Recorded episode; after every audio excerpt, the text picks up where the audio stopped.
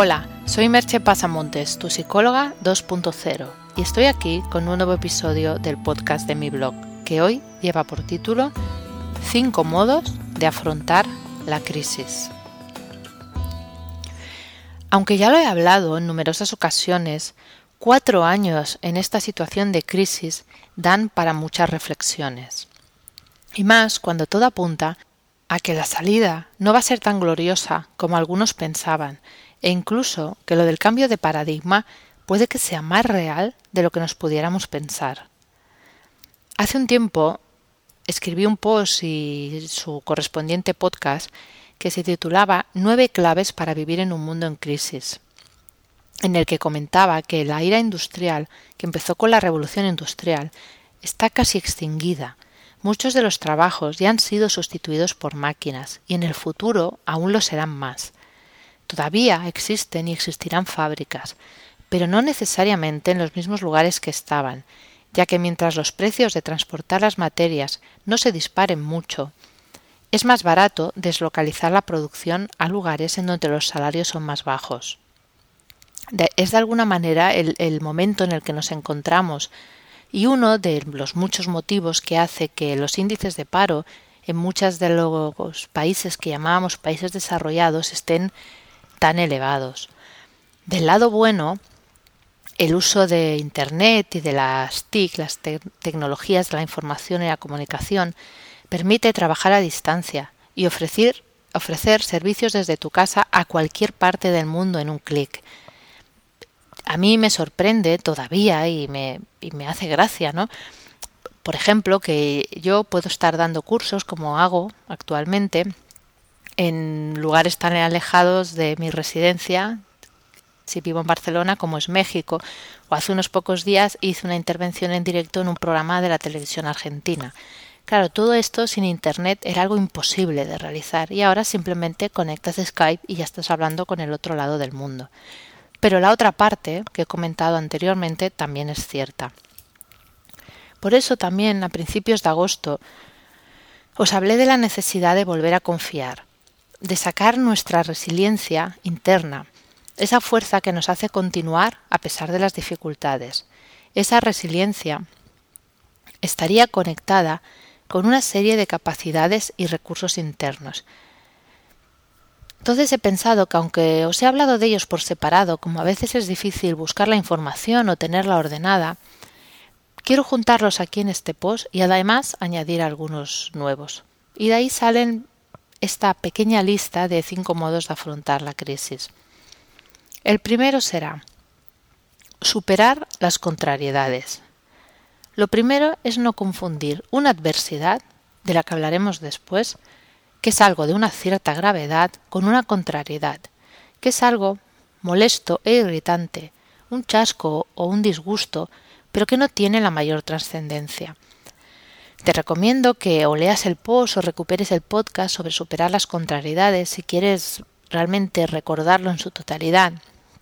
Pero si no tienes tiempo o te apetece tener las eh, cuatro nociones básicas, te resumiré el modo de superar las contrariedades que que es aceptar que sucederán.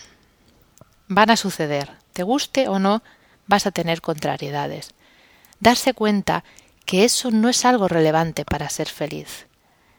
Y por lo tanto, focalizar la mente en lo bueno que está sucediendo. Este sería el primer punto. El segundo punto es la capacidad para superar las adversidades. En este caso ya estamos hablando de un percance más grave. Tal vez te quedaste sin trabajo, o tú o un familiar tenéis una enfermedad de una cierta gravedad, o te acabas de separar de tu pareja, solo por citar algunos ejemplos. Son ya situaciones que no podemos clasificar como contrariedades, son realmente adversidades, situaciones dolorosas y difíciles. Como he hecho en el caso anterior, te remito al post o podcast del mismo título, Capacidad para superar las adversidades, si quieres tener la información completa, pero a modo de resumen te diría que lo que te puede ayudar a afrontar esas situaciones es cultivar tus relaciones afectivas, contarle a alguien lo que te pasa y sentir en la medida de lo posible que tienes un cierto control sobre la situación o como mínimo sobre tu manera de responder a la situación. El cuarto punto es fortalecer el coraje. Tener coraje es también ser resiliente. Es sentirse capaz de afrontar una situación por difícil que sea. Es no tirar la toalla. Es seguir adelante un paso más y otro más sin darse por vencido. La mayoría solemos admirar a las personas que muestran coraje Incluso a veces se les tilda de héroes. Pero el coraje es algo al alcance de todos. Siempre que consigas borrar de tu cabeza la idea de que la situación te ha vencido y continúes, aunque sea marcándote pequeñas metas que te llevarán paso a paso a metas mayores. El tercer punto es fomentar el optimismo. En línea con lo anterior, es esa capacidad de no bloquearse ante las dificultades y poner el esfuerzo en buscar soluciones y no en quejarse. Es, como he hablado muchas veces, un optimismo inteligente, nunca uno naif que cree que todo saldrá bien y se espera sentado a que suceda. Es la persona que hace que las cosas sucedan, la persona que siente que tiene recursos para cambiar las cosas. El quinto punto es fluir con la vida. De esto He hablado muchas veces del concepto del flujo, pero una lectora, una oyente del podcast, me ha remitido un corto que además con cariño me ha dedicado, que creo que resume y muestra a la perfección lo que es fluir con la vida. Yo te recomiendo encarecidamente que lo mires, pero te daré algunas pistas de lo que escribe Adi Chávez, ese es su nombre, para que te entren ganas de ir al blog, hacer clic en el corto que está eh, colgado en YouTube y mirarlo porque realmente me parece que te va a gustar. Pero te daré unas pequeñas frases para ayudarte a que animarte a hacerlo. Que dicen: Todos tenemos recursos para disfrutar de la vida.